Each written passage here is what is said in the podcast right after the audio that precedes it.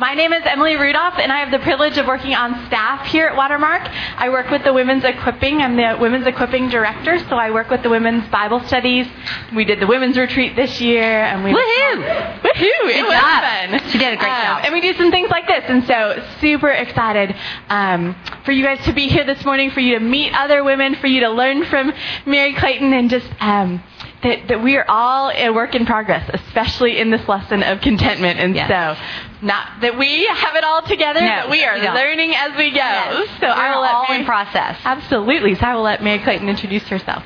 Okay, I'm Mary Clayton Wood, and I'll just tell y'all a little bit about myself. But before I even do that, I just want y'all to know that Emily and I truly feel like we are a work in process.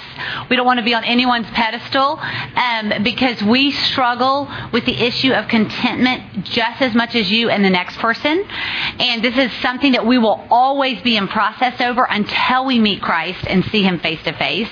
I think this is a, an issue at the very heart of every woman, really from the age age, I would say 11 or 12 on for the rest of your life. And you, you, you're always going to be struggling about new issues and different issues. So it's for anyone of all ages. And, um, I'm just a little bit about myself. I'm married to Hunter Wood. We met in college. We went to the University of Richmond and we met in college. He grew up in New Orleans, Louisiana, and I grew up in Richmond, Virginia.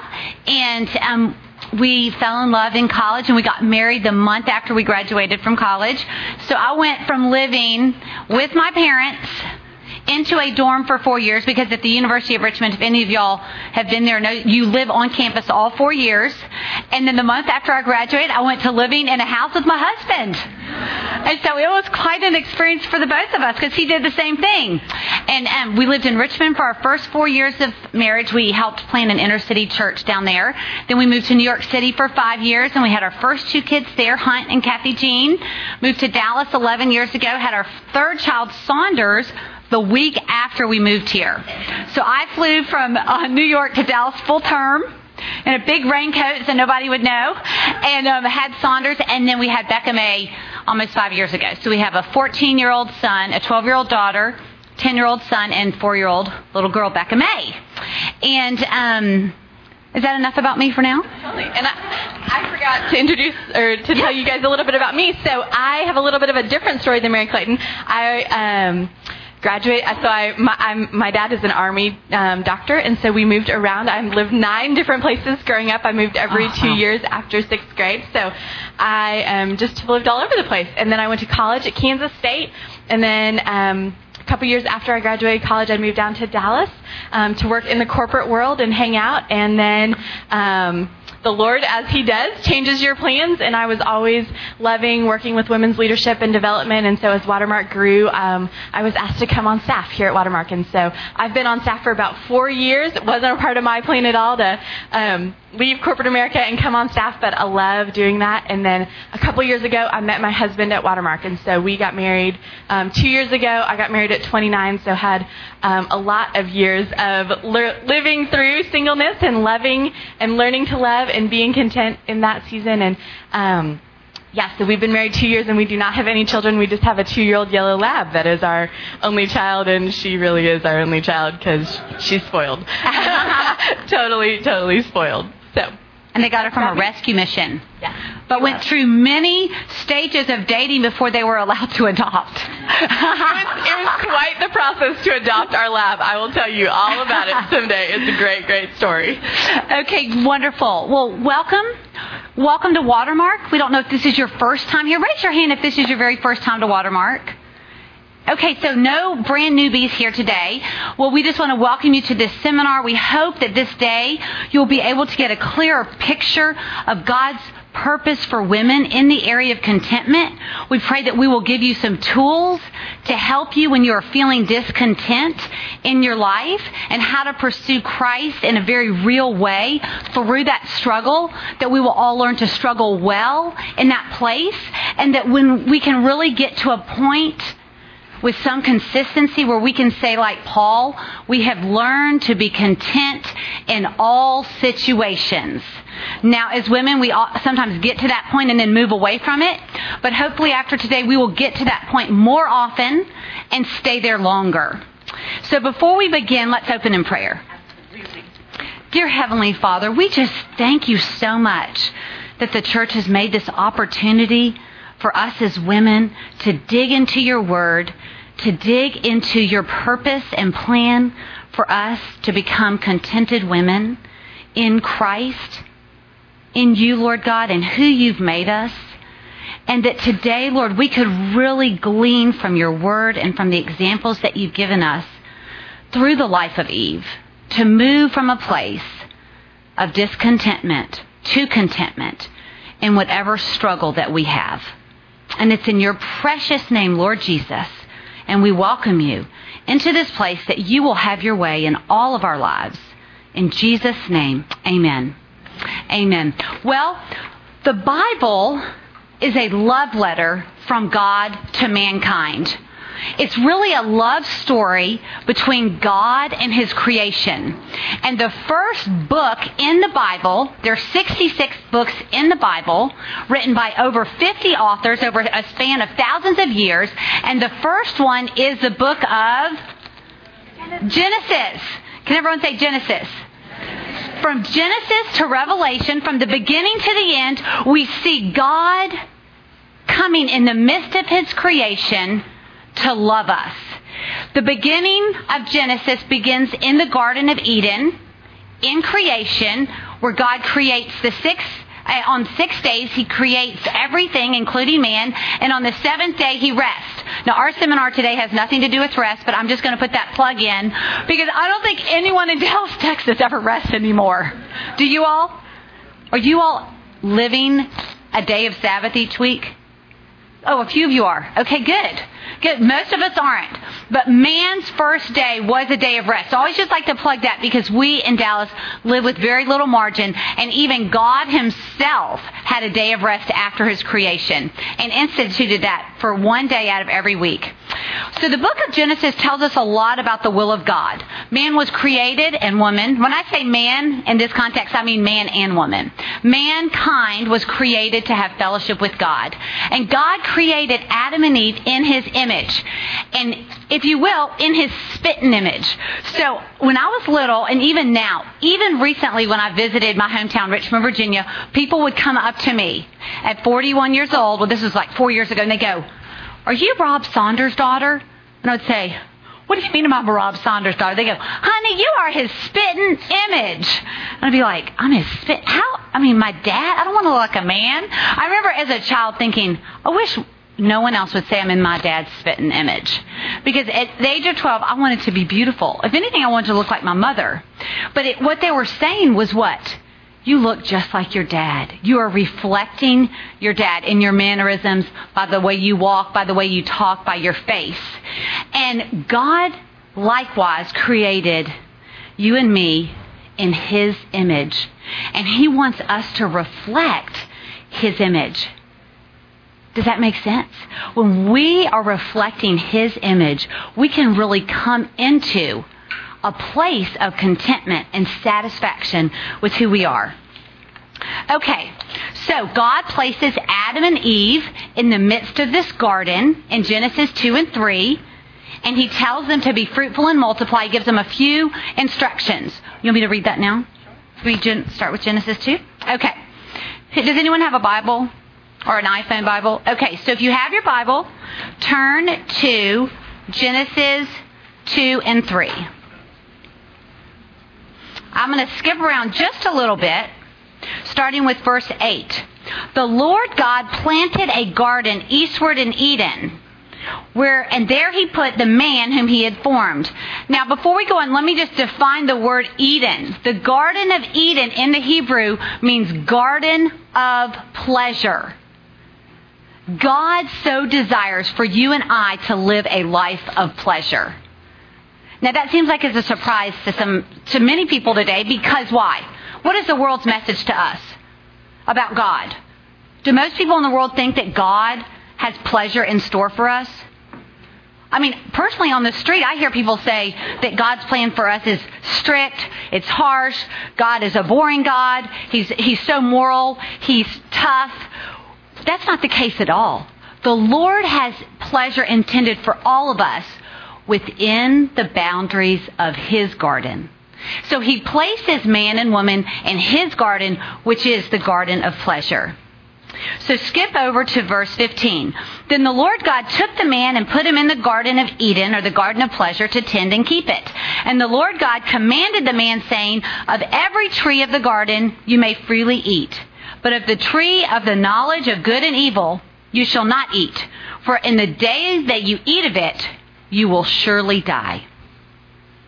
And the Lord God said, It is not good for man that he should be alone. I will make him a helper, comparable or complementary to him. So he did so in verse 20. Keep going. Move over to 25. And they were both naked, the man and his wife, and were not ashamed. Okay, so God put Adam and Eve, he's not yet named them, but he put Adam and Eve in the garden. They were naked and they were unashamed. So the Lord places them in a beautiful, beautiful place. Close your eyes just for one second. Close your eyes, just forget about everything else that this day holds. And I just want to give you a mental picture of this. If you could have anything and everything that you ever wanted financial security, a perfect doting husband, a voluptuous figure, skinny but full. Keep your eyes closed. Okay, just picture yourself like this. That you could have very obedient children and or grandchildren. That you are drop dead gorgeous. That you have a stunning home with all the antiques or modern furniture that you want.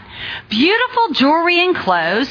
That you are so exquisite that you didn't even have to compare yourself to others. Would this make you happy? Just think about it. Just put yourself, be honest with yourself. If this isn't the picture of perfection in your mind, you can create that picture for a second here of that perfect life in your mind. Okay, open your eyes. Now I ask you the question would this make you happy? Be honest. Do you think this would make you happy? Yes! Okay, can I hear a few more yeses? Would this make you happy? We think it would, don't we? Okay, y'all. Eve had all of this and more, metaphorically speaking. She had no women to compare herself to.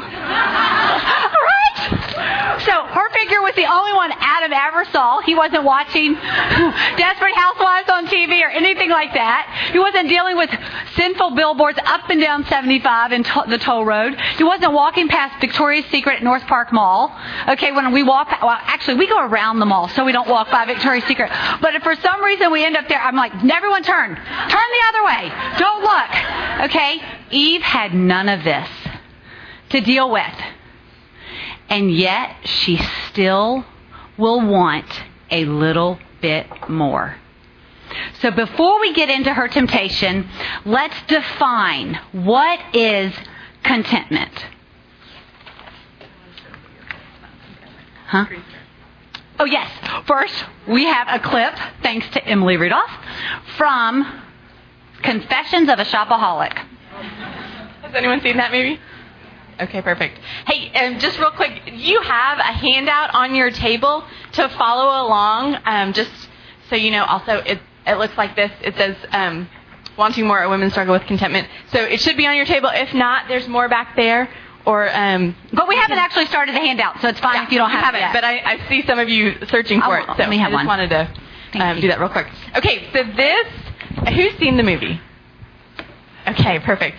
So I hadn't haven't seen the movie, but um, this is a scene. My friends were like, "Oh my gosh, this is your perfect movie." This is a scene. Um, this the main character is so a shopaholic, as you can tell by the um, by the title, and she is never satisfied. Always wants more. So watch how she justifies in this scene um, a little bit of what she needs to make her content.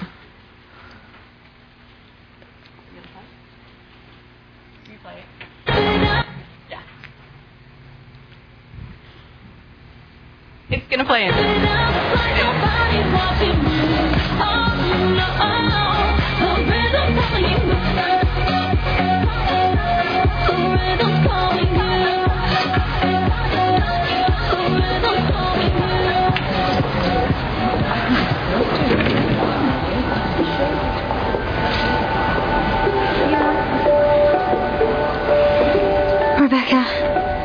You just got a credit card bill of $900. You do not need a scarf. Then again, who needs a scarf? Wrap some old jeans around your neck. That'll keep you warm. That's what your mother would do. You're right, she would. The point about this scarf is that it would become part of a definition of your of your psyche.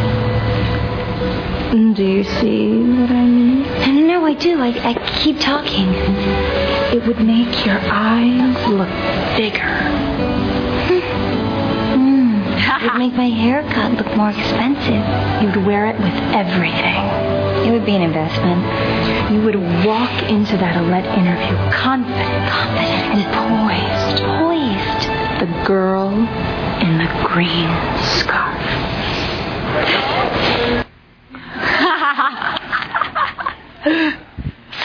okay, now some of y'all may not be shopaholics, but this is a very shallow example that is deeply embedded in all of our sinful hearts in one area or another. Just something a little bit more in the area of our desire than what we currently have will make us happy. That's what we believe. We believe it from small childhood all the way on. My four year old, okay, the fourth is really whacked out to boot. But the fourth child in a family, much younger, becomes discontent. The fourth child, she's four, and she still every week wants a new dress. I'm like, where is this coming from? This is crazy. Just another, oh, surprises make me so happy, Mom. They make me so happy. What is my surprise? I mean, Hunter comes home from every business trip with greeting her at the door to say, what surprise did you bring me this time? And if he says, well, I didn't have time, mmm mopey the rest of the day. Okay, all the way up. At 12, you start to think if I have better friends, if I have more friends, if I have the right friends, if I have, if I'm more athletic. High school, same story. College, it just builds. You get married, you think, if I have the right children. The lie never ends. So you've got to learn to deal with it wherever you are to ever be content. What does the word contentment mean? Okay, this is the first, first one on your handout, so you can grab your pens. The Webster's Dictionary tells us, where are we? It is a sense of fulfillment and satisfaction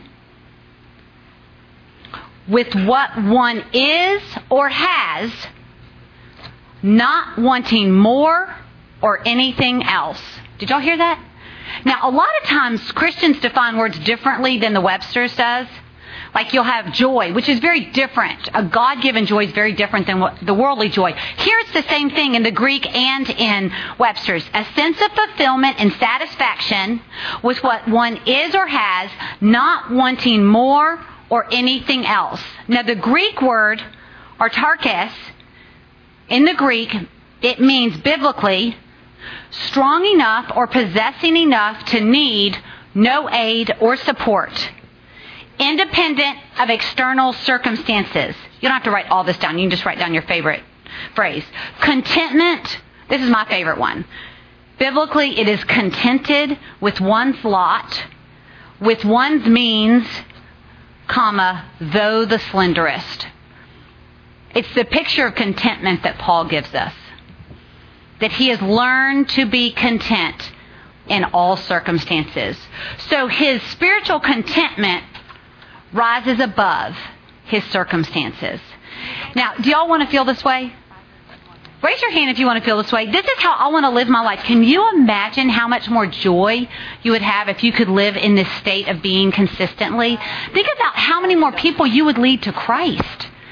Because Jesus says in John 17, the world will know me by how well you can love them.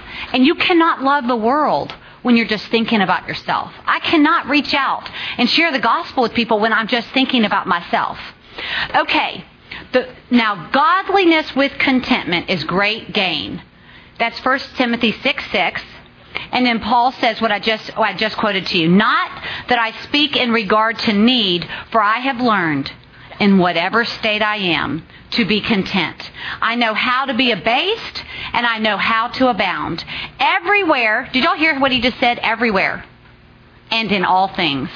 Wow. I have learned both to be full and to be hungry, both to abound and to suffer need. This week I was at a birthday luncheon, and actually it was a birthday luncheon with all Christians, all Christian girls. And before I walked into it, but I knew a couple of them were struggling with some different some different serious sin issues actually. And I and I, I remember pulling up to this restaurant and not getting out of my car until I prayed. I said, Lord, I really pray that you would help me to bring spiritual blessing to this luncheon.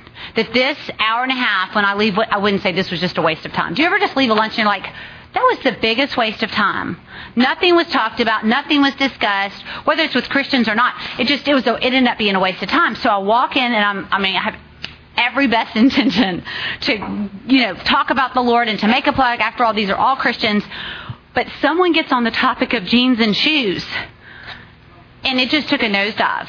And it's like I kept trying to pull it back in. No, there's nothing wrong with discussing jeans and shoes. I mean, it could have been a more serious topic. It happened to be jeans and shoes at this luncheon. And at the end of the luncheon, I walked out, and I, you know what I said? That was a total waste of time. That had no eternal impact for me or anybody else. I just wasted an hour and a half and talked about jeans and shoes.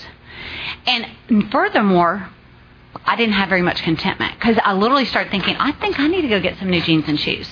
When they started talking about all these jeans and shoes and where to go, I started thinking, I need more jeans and shoes. Now, the issue is not jeans and shoes. The issue is that we're constantly in environments where we think just a little bit more will make us happy. A little bit more will not make you happy. If your kids are a little bit more obedient, that will not make you happy. If you have just a little bit more attentive husband, you think that will make you happy. It won't. Our whole life, we're just full of challenges that try to draw us away from Christ into a place of discontentment. And our goal today is to get back to that place where we are contented with the lot in life the Lord has given us, with our means, whether they're great or small. Okay, so let's introduce Adam and Eve in the Garden of Eden in chapter 3. And then we're going to talk about who we are as people. You know, we have to begin with the end in mind. Until we know really who we are and why we feel and think the way we do, it's very difficult to change. Chapter 3, verse 1. Now the serpent was more cunning than any beast of the field, which the Lord God had made. And he said to the woman, Has God indeed said, You shall not eat of every tree of the garden? And the woman said to the serpent, Well, we may eat the fruit of the trees of the garden. But of the fruit of the tree which is in the midst of the garden, God has said, You shall not eat it, nor shall you touch it, lest you die. Then the serpent said to the woman, You will not surely die, for God knows that in the day you eat of it, your eyes will be opened, and you will be like God, knowing good and evil. So when the woman saw that the tree was three things, good for food. Number two, pleasant to the eyes. Number three, and a tree desirable to make one wise. She took of its fruit and ate. She also gave to her husband with her, and he ate. Then the eyes of both of them were opened, and they knew that they were naked. And they sewed fig leaves together and made themselves coverings. We'll stop there for a second. Okay, so here we see Adam and Eve, and we're going to talk about who they are as people for a minute. You and I are triune beings. The Bible teaches and that we are made up of three parts body, soul, and spirit. We're all made up of three parts body, soul, and spirit. And, and in some, some Greek words would only say body and soul and combine soul and spirit. But for the purposes of our lesson today, we'll say we are made up of body, soul, and spirit. And those do we have that up there? Okay, body. What is our body? Our body is our earth consciousness, our exterior, our five senses. Our body wants to eat food. That's our body. Our soul. Our soul is made up of basically three things your mind, your will, and your emotions.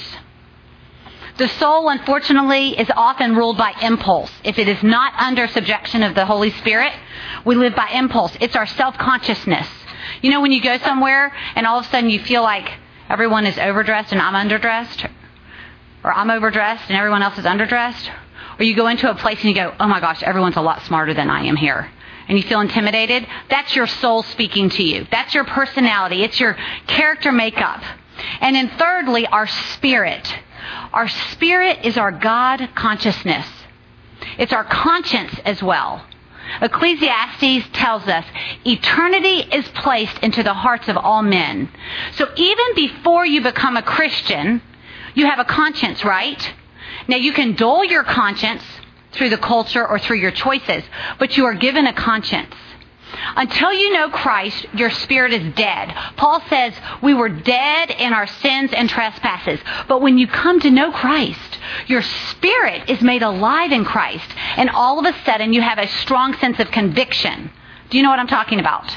Okay, so these are our three parts, our body, our soul, and our spirit. And 1 Corinthians, Thessalonians 5.23 says, May God himself, the God who makes everything holy and whole, make you holy and whole, put you together, spirit, soul, and body, and keep you fit for the coming of our Master, Jesus Christ.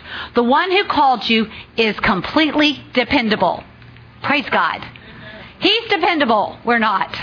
But when we lean on him, we find him fully dependable to change us to become who we're called to always be. If he said it, he'll do it. Do you have anything you want to add? Nothing yet. Okay. Emily's going to pipe in if she if she if she thinks of anything. Okay, so we're dealing with the Garden of Eden, Adam and Eve. We're going to see that Eve's focus was in the wrong place. She's questioning God's goodness and God's plan for her life, even though it seems all but perfect, right? It seems, I mean, what, what could be imperfect about it? He's given them free rein over the garden. He's given them the tree of life, which is his eternal life. It's a picture of Christ in the garden. His eternal life. He wants them to make the choice to eat from that tree, to eat from the tree of God, to eat from the tree of life. The only, quote, no, if you will, that he has given them is not to partake of the tree of the garden of evil. Why do you think, just anyone like to answer, why do you think the Lord put this tree of the knowledge of good and evil in the garden and said, don't touch it? Any bold answer? Give me an answer. Okay, that's a really good one. He was trying to place authority over them in some way and say, hey, I'm the boss. And so I'm going to give you one no. You know, when when we had our first child, I'll never forget this. Everything was no in our house. I'd be like, no, don't touch that. No, don't touch that. Don't touch the fireplace. Da, da, da. Well, I said so, no so many times that Hunt never heard me anymore. I mean, it was like everything's no, so that means really everything's yes. And a friend said, oh no, you never give a baby more than three no's. They can't handle it because then they stop hearing you. Well, furthermore, God only gave them one no. Don't touch the tree of the knowledge of good and evil. Don't eat from it. Okay, what's another guess you'll have? He wanted to establish his authority, right and wrong. He wanted to give them a what options? What's another word for options? Choice or free will. He didn't want robot believers. He didn't want robot disciples. If they didn't have any choice or any free will, there was no true authentic fellowship. So he just places one no Here's the tree of the knowledge of good and evil. Do not eat from it, or you will surely die. Now, he didn't mean a physical death. What he meant was a spiritual death. That their spirits would not be annihilated, but they would become alienated from him. Okay, and that's what sin does in our life, doesn't it? It doesn't annihilate our spirit, but it alienates us from that communion and that fellowship with the Lord. So, Unfortunately, she is fixating on the wrong thing. Now, just a little blurb here. Guys, if you know of a sin issue, or even if it's not a sin issue, even if it's a God given desire, if you focus on it too much for too long and you fixate on it, it will overcome you. We're called to train our minds to turn away from the obsessions, whether sinful obsessions or God given desires that are overextended and become obsessions. A frequent one is for a single person to be married. A married person who's struggling with infertility to have children. A children, a parent with adult children who has a prodigal. I mean, it never ends. It will face you every stage of your life, and you've got to learn to pivot your thoughts away from that obsession. So we have two trees the tree of the knowledge of good and evil and the tree of life. Good. The tree of knowledge of good and evil symbolizes self fulfillment. If I could only have this, I would feel fulfilled, whatever that is. Full and true knowledge of good and evil, which only God's character can discern. She did not want to be under God's authority to choose for her, even though He'd given her everything. And then the tree of life. The tree of life is the life of Christ. All that is good, all that God provides in His goodness. And He simply asked them not to eat from this one tree. Now, Satan is going to come along and pose three questions. You have anything? Okay. I want to make sure I'm deferring to my wonderful side partner here. Well, you know, it is. Um, I think when I was single, I thought this is only a single issue. This is not a married issue. Once I get married, mm-hmm. I won't struggle anymore. I won't think, oh, gosh, if only, because that's all. That's all. The one thing I ever wanted, right? And and that's not true. And that's I think one of the biggest lies as singles that you can believe that once you get to be mm-hmm. married you won't desire anything anymore because it goes back to the garden. Eve had everything and yeah. she wanted one more thing, right? And so we always will want one more thing. And I think the biggest lie as singles we can believe is just just this one thing, God. I will never ask for anything more. Um, and so that's that's a key thing, just um, from what the lesson that I learned, just in my singleness, um, to really mm-hmm. believe, hey, this is a I can be content in all seasons. It's not a singleness issue. Um, so that's my only. Yeah. Amen, sister.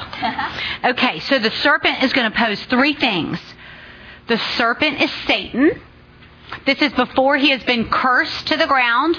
So many commentators actually believe he was either a beautifully winged creature but he was certainly a delight to the eyes because this is before he's cursed at the end of Genesis 3. So, so many commentators say in some form or fashion he was very attractive. Now, Satan does always typically come to us if we're single, since she's addressing singles, in an Armani suit and a BMW, but he doesn't have two horns and a pitchfork uh, on the surface. That is. um, my okay, so he's going to come in a beautiful fashion, and he's going to pose Three ideas, three things. Just remember John 8:44. Satan is the father of all lies. He cannot speak the truth. And whenever he does use scripture, which he does use scripture at times, it's in a distorted way that is not in the context of what God intended. Satan is the father of lies and he can only come to lie. He never comes to bring truth or bring life. So number one, in 3-1, he misquotes God. He said, God did not say that you shall not eat of every tree of the garden. That's not what God said. He misquoted God. So Satan comes to us to distort the truth, number one. What had God said? It's just a little bit of a difference, but what had God actually said? What did God say? Lynn? What had God said? You can eat of every tree. See, he distorts it from God's intention. God's intention was, it's all yours. Just don't take from this tree. Satan comes to him and says, comes to her and says, Did God not say that you can't eat from every tree? He takes a positive and turns it into a negative. Do you get the difference? It's very slight, but it's significant. And then Eve responds with the false truth and exaggeration. And the woman said to the serpent, We may eat the fruit of the trees of the garden, but of the fruit of the tree which is in the midst of the garden, God has said, You shall not eat, nor shall you touch it, lest you die. God never actually said that. He never said, Don't touch it. She exaggerates and takes that into a half truth and exaggeration. He just said, Don't eat from it. Okay, so number two, Satan lies to her and says, You will not surely die. In verse 4, the serpent said to her, You shall not surely die. Well, it's true that she wouldn't die physically, but she would die spiritually. And then, three, finally, he tempts her with the thought that you will be like God. Look at it. For God knows that in the day you eat of it, your eyes will be opened and you will be like God. Is she ever going to be like God? No. She was created in the image of God, but she will never be like God. So he's trying to pull her out from under God's authority, which is our next point. Her three desires one, to have no limits. Satan was exciting her personal ambition to excel. Two, to have no consequences. And three, to have no authority. You can be like God, he says. Well, the bottom line is, if you're a woman, you do want to be your own boss, don't you? we all want to be our own boss. I was at a dinner party recently, and I was so stunned. I was pleasantly surprised and stunned by the honesty of someone sitting next to me. We were having a conversation about what they believed in the way of correction among friends. Meaning, if you love somebody enough and they're close friend, shouldn't you correct them if you see something not right in their life? And likewise, shouldn't they correct you? And this girl sat next to me. She goes, I wrote down the quote. She goes, I don't want anyone correcting me. I'm not going to be friends with anyone who's going to be correcting me. And I thought, oh my gosh, she's just pulled out the safety net from underneath herself. If we don't want correction, we have no spiritual safety net to pursue Christ fully. And she basically was just saying, okay, Mary Clayton, we can have fun, we can socialize, we can talk about spiritual things, but if you try to correct something in my life, I'm out of here. That was Eve. She didn't want authority. She didn't want correction. She didn't want boundaries, if you will. 1 John 2 5, 15 through 17 says, Do not love the world or anything in the world. If anyone loves the world, the love for the Father is not in him. For everything in the world, these three things the lust of the flesh, the lust of the eyes, and the pride of life comes not from the Father, but from the world. The world and its desires pass away, but whoever does the will of God lives forever. Does anyone have any questions before we go on? That verse? That's 1 John 2, 15 through 17. And that's going to, that's kind of a prelude into our next issue. Our big three struggles are going to be in the area of the lust of the eyes, the lust of the flesh, and or the boastful pride of life. But before we go on, does anyone have any questions or comments or thoughts? Are y'all tracking with us? okay. All right, well, we're going to have our person. Yeah. yeah. So we want to this time, we don't just want to be talking at you. We want to give you time um, to think and process this um, by yourself and then also talk at your table and get to know some other gals. So we want to take a few minutes now and just ask the question How do you relate to Eve? Huh? There you go. Okay. Yes. So just take some time and think through how do you relate to Eve? What are your desires? For your current stage of life, maybe some of those things that you think will make you um, happy and content apart from God, and then some of those things that just are godly desires that you think will make you content. Um, and so just take some time. We're just going to spend a few minutes just personalizing this and going, okay, we all have Eve inside of her, mm-hmm. and what does that mean to me in my life? Okay, ladies, we're going to bring it back. I know we could all talk forever because, you know, there's only a few desires that we feel, not many. I mean, we could probably talk all day about all these things and how we relate to you.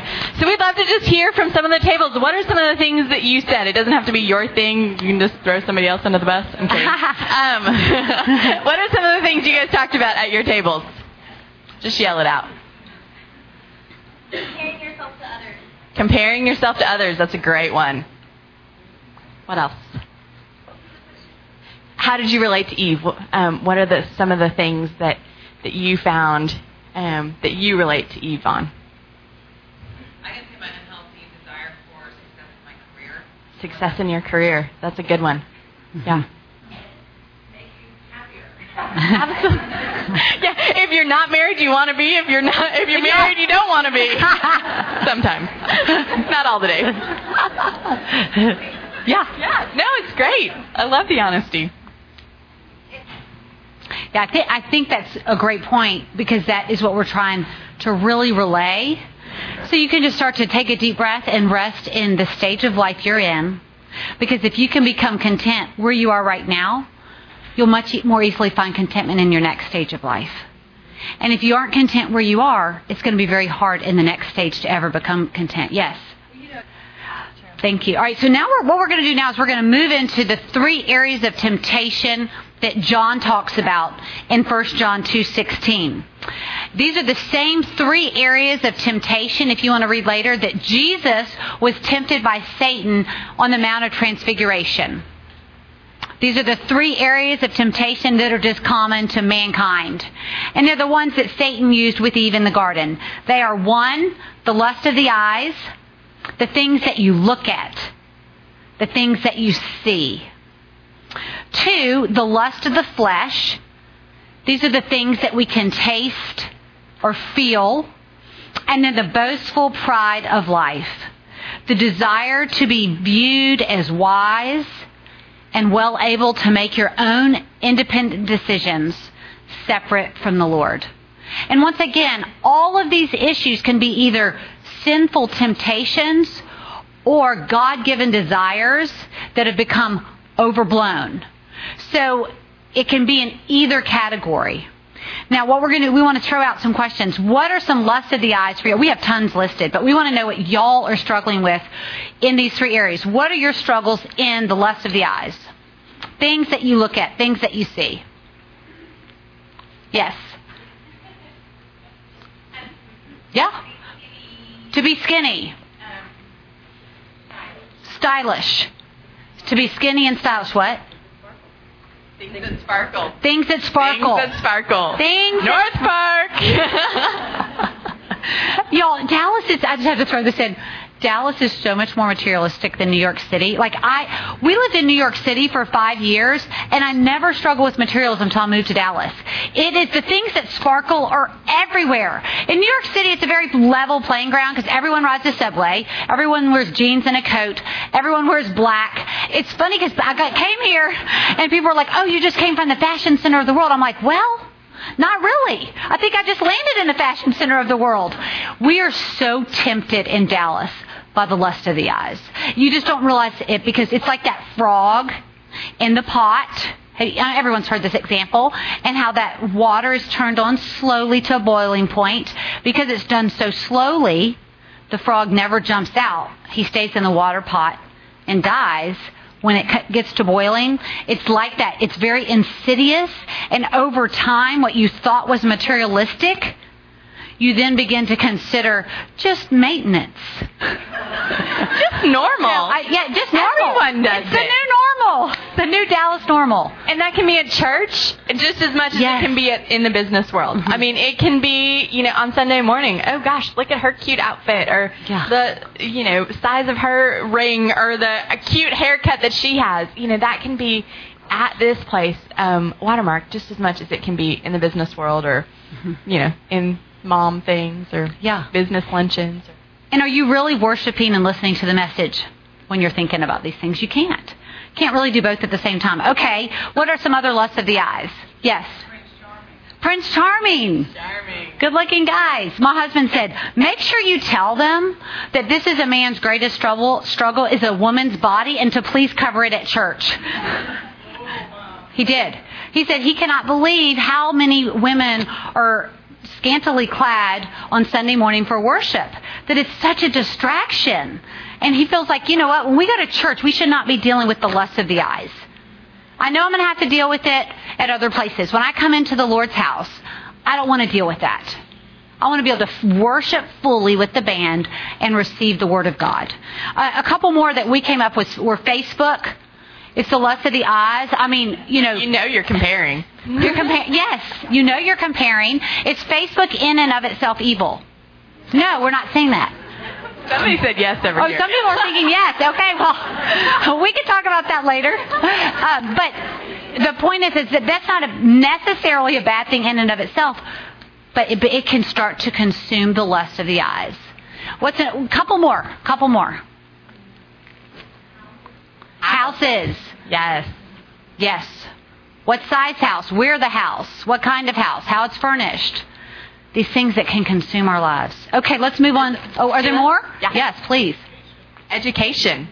Oh, that, that- that's really good. We put that one under the boastful pride of life. Uh, but that's good. You know, maybe saying, I went to such and such school. And you know, this is something I think parents and grandparents even struggle with, where their children or grandchildren will go to college and how they can tout that sweatshirt or that ball cap. It's all hard. It's a hard issue, but these things really do consume our lives.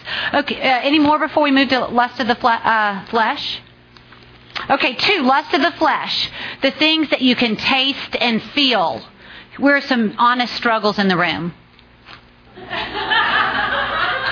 what? What did you say? I just said nobody in your has this. Yeah. No, no. We'll just move on. We're good. Ah, we did have a, an answer back here. That's such. Thank you for being, being honest. I think that that's a very common struggle. You feel like your life's on pause. Yeah. Yeah, Kristen is saying just the struggle of feeling like you don't know your life's purpose in this stage and watching everyone around you seeming to be very fruitful or busy or active or purposeful. Uh huh. I mean, I have a. I was telling Ralph. Yes. So Kristen's saying that she feels she's not actually envying what other people's are having or having or doing or being, but it's more the state her state of inertia at the moment of feeling like her life isn't moving or isn't purposeful. Yes. Why not me? Why not now? Yes. And you know what? These are great questions to bring before the Lord. There's nothing wrong with coming before the throne of grace on your knees crying, Lord, why not me? Why not now? The the challenge then is to end that prayer time like Jesus did in the Garden of Gethsemane, where he says, Nevertheless, Lord, not my will, but thine be done. So the Lord doesn't mind those questions. He doesn't mind being argued with even. It's just if we, at some point, we have to stop arguing and then say, But Lord, nevertheless, not my will, but thine. It's getting to that place where at the end of that argument, we can really submit to Him. And really believing that He has good good things for you, regardless if they turn out to be a husband or a great job Yes. or whatever. But that that He really does love you. That He really does. Um, you really are created in His image, and you really He really has good plans for you. And He defines what good is. And we're going to talk about this a little bit more. But I think one of the biggest things that I realized as I you know started really thinking through what are the things that would make me content and temptations that I have. What are the lies that I'm believing about God? What are the things that I'm not trusting that that is really true about who he is. And that that doesn't make it easier right? It still it still leaves me where i am. It still leaves me with friends getting married or friends getting great jobs or whatever but but somehow taking my eyes off of who i am and who he is. Um is just is just good. And so we're going to keep talking about that. But um it is not this we could go on and on for hours Yeah. about the lust of the eyes, lust of the flesh, and it is not, you know, Satan coming to you, knocking on the door with his big horns, like you said. It's always things that that are um, good or desirable, but they can but they can be struggles in the midst of it. Yes. Yes. I mean, Eve's real issue was that she, over time, somehow we, we don't know how long it took or how it occurred exactly, but over time she had a distorted, distorted view that God didn't have her best interest in his heart. That's why she was willing to partake of the one forbidden fruit. She came to a place where her view of God was distorted. Does that make sense? And she didn't see that God had her best interest in mind. And that allowed her to move to a place of self deception where she took of the fruit. She questions his, his goodness. And the, one of the most important things in our lives is that we have a correct view of God and a correct view of who He is and His love for us. Okay, well, uh, Emily came up with some really good lust of the flesh. She said, exercise. Exercise is a great thing, but it can become an obsession. Health. Health is a great thing, but it can become all consuming. I have like 30 relatives in another city who've gone on this new diet where they put drops under their tongues. Have y'all heard about this HCG? Dr. Oz came out way against it. But anyway, um, and I have like family members who have lost 50, 60, 70 pounds on it, and they all are happy. They're all thrilled. As soon as they quit taking the drops, guess what happened? They started gaining weight back. So they're back on the drops. Like 20 of my cousins. And I'm like, you know what? There is no quick fix. There is just no quick fix. Another one, delicious food, gourmet meals, obsession with your looks. She put this eyelashes, tan, manicured look. Did you put all that? We did together. We did that together. Okay. I don't happen to We did have together. Well, I don't happen to have. I do have my nails done, but I don't happen to have uh, false eyelashes. Okay, three. Let's move on to the boastful pride of life. This was a part of Eve that didn't have to do with the physical aspects of her life. This is where we're moving more into the intellectual views, the philosophical views that she had of God, the spiritual views. It has to do with education, as someone just pointed out. What are some other ways that we really take pride? Some of y'all in this room don't even like to shop, so this is not an issue for you at all, but they're heart and intellectual issues that you're dealing with. Based in pride, rooted in pride, rooted in excellence, being excellent. Success at work, being driven, and as an independent woman, yes. Yes! She said to take pride that her child wasn't the biter. I love it.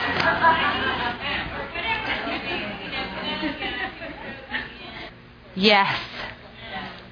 It's really, it'll just eat up every bit of joy in your life. I mean, the issue of like, oh, my children are more obedient. Well, I never had that, so I never had to deal with that. I remember one time when my oldest was three, and we were at this little birthday party, and all, this other little boy. I mean, not only was he the biter, he was the pincher, he was the this. And I was like, oh, Hunt will never act like that. And I mean, in all of my fullness of pride, and my best friend at the time, uh, when we lived up in there, she is. Her name was Cindy. She always manages to pull the rug out from under. She goes, Don't worry, he'll do it at the next party because of your pride. The Lord has a way of getting us back. Okay, the next party, he was horrible. So the Lord has a way of humbling us in the midst of that as well. I never say that anymore. Any others on? Yes. Chrissy, who are you getting, girl? Okay, thank you for your honesty. What's your name? Chrissy's saying just the spirit of competition. You know, with one person in particular, like if they go on a fancy trip, she needs to go on a one up them. If they, now they're engaged, so now she wants to be engaged. Yes, that boastful pride that you want to be. It's back to the compare. It's really the sin of comparison, rather than focusing on where you are with the Lord and counting the blessings. It's that comparison. Any others? and ladies, we can be competitive against each other, um, probably more than we are against men. A lot of times, Uh-huh. that that as women, we notice each Yeah. other more than probably men notice us in that way, right? Like, Yes. and so just just to be uh, um, able to lay that before the Lord and go, I don't want to be competing against my sister. I want to build her up in Christ just as much as I would want someone to build me up in Christ because we're all insecure in our own way. And so, yeah, I think that's a great point of just being um, competitive against each other. Yes. the, what you're saying never changes. It never changes. It's just a whole different set of issues. Your athletic carpools. I mean, it just, it never stops. And it's so tiring, isn't it? It's so, and all she's saying are all good things. It's all in the name of excellence, but it is so tiring. And it takes away the strength that we need to have to serve the Lord, to have fellowship with the Lord, to truly engage spiritually with others. It's exhausting. Now, I do have to say something quite funny with my okay who here has four children? I know we've got one. Who else in the house has four children? Okay i don't know how you were by your fourth but becca may my four year old looks like a homeless child half the time. I got so tired i mean my other daughter pigtails bows smock i mean everything every day at school i mean i was totally into that stage by the time Becca came around, I was so daggum tired. Literally, she wore a shirt the other day to preschool that had two holes and stains and hand-me-down Nike warm-up shorts. And when I walked her into the preschool, and everyone else in that class, it's either their first or second child, they all, literally, I got the eye. They were like, oh, and I was like, fourth child, fourth child.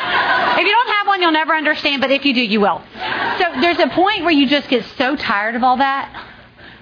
Well, and as you say that, I'll get you. I, I really, I mean, if we logged how many hours a day, if it's Pinterest or whatever it is, Facebook, exercising, whatever your Achilles, if you log that compared to how much time you're spending with the Lord, you'll immediately know why you're discontent. Because what goes in comes out, right? Crap in, crap out. Pinterest in, Pinterest out. The Lord in, joy out. The Bible in, the fruits of the Spirit out. it, it really it comes down to that that we're feeding we're feeding feeding our souls with all this junk, and we won't be content when we're doing that. I'm not content when I'm doing that. Yes. Wow. That's so. I had never thought of that. Adult sibling rivalry, adult sibling rivalry, and the pride of the accomplishments of the family or the children or whatever. Yes. So good. I think that's a very uh, a struggle, very common to Dallas. She's saying, you know, making lists of what this week should look like, this month, her life, and what happens when those lists don't have all the numbers crossed through. And then you feel overwhelmed. Then you feel like you haven't accomplished. And what will you accomplish? Yes, it just well, it sounds like there's an obsession with lists.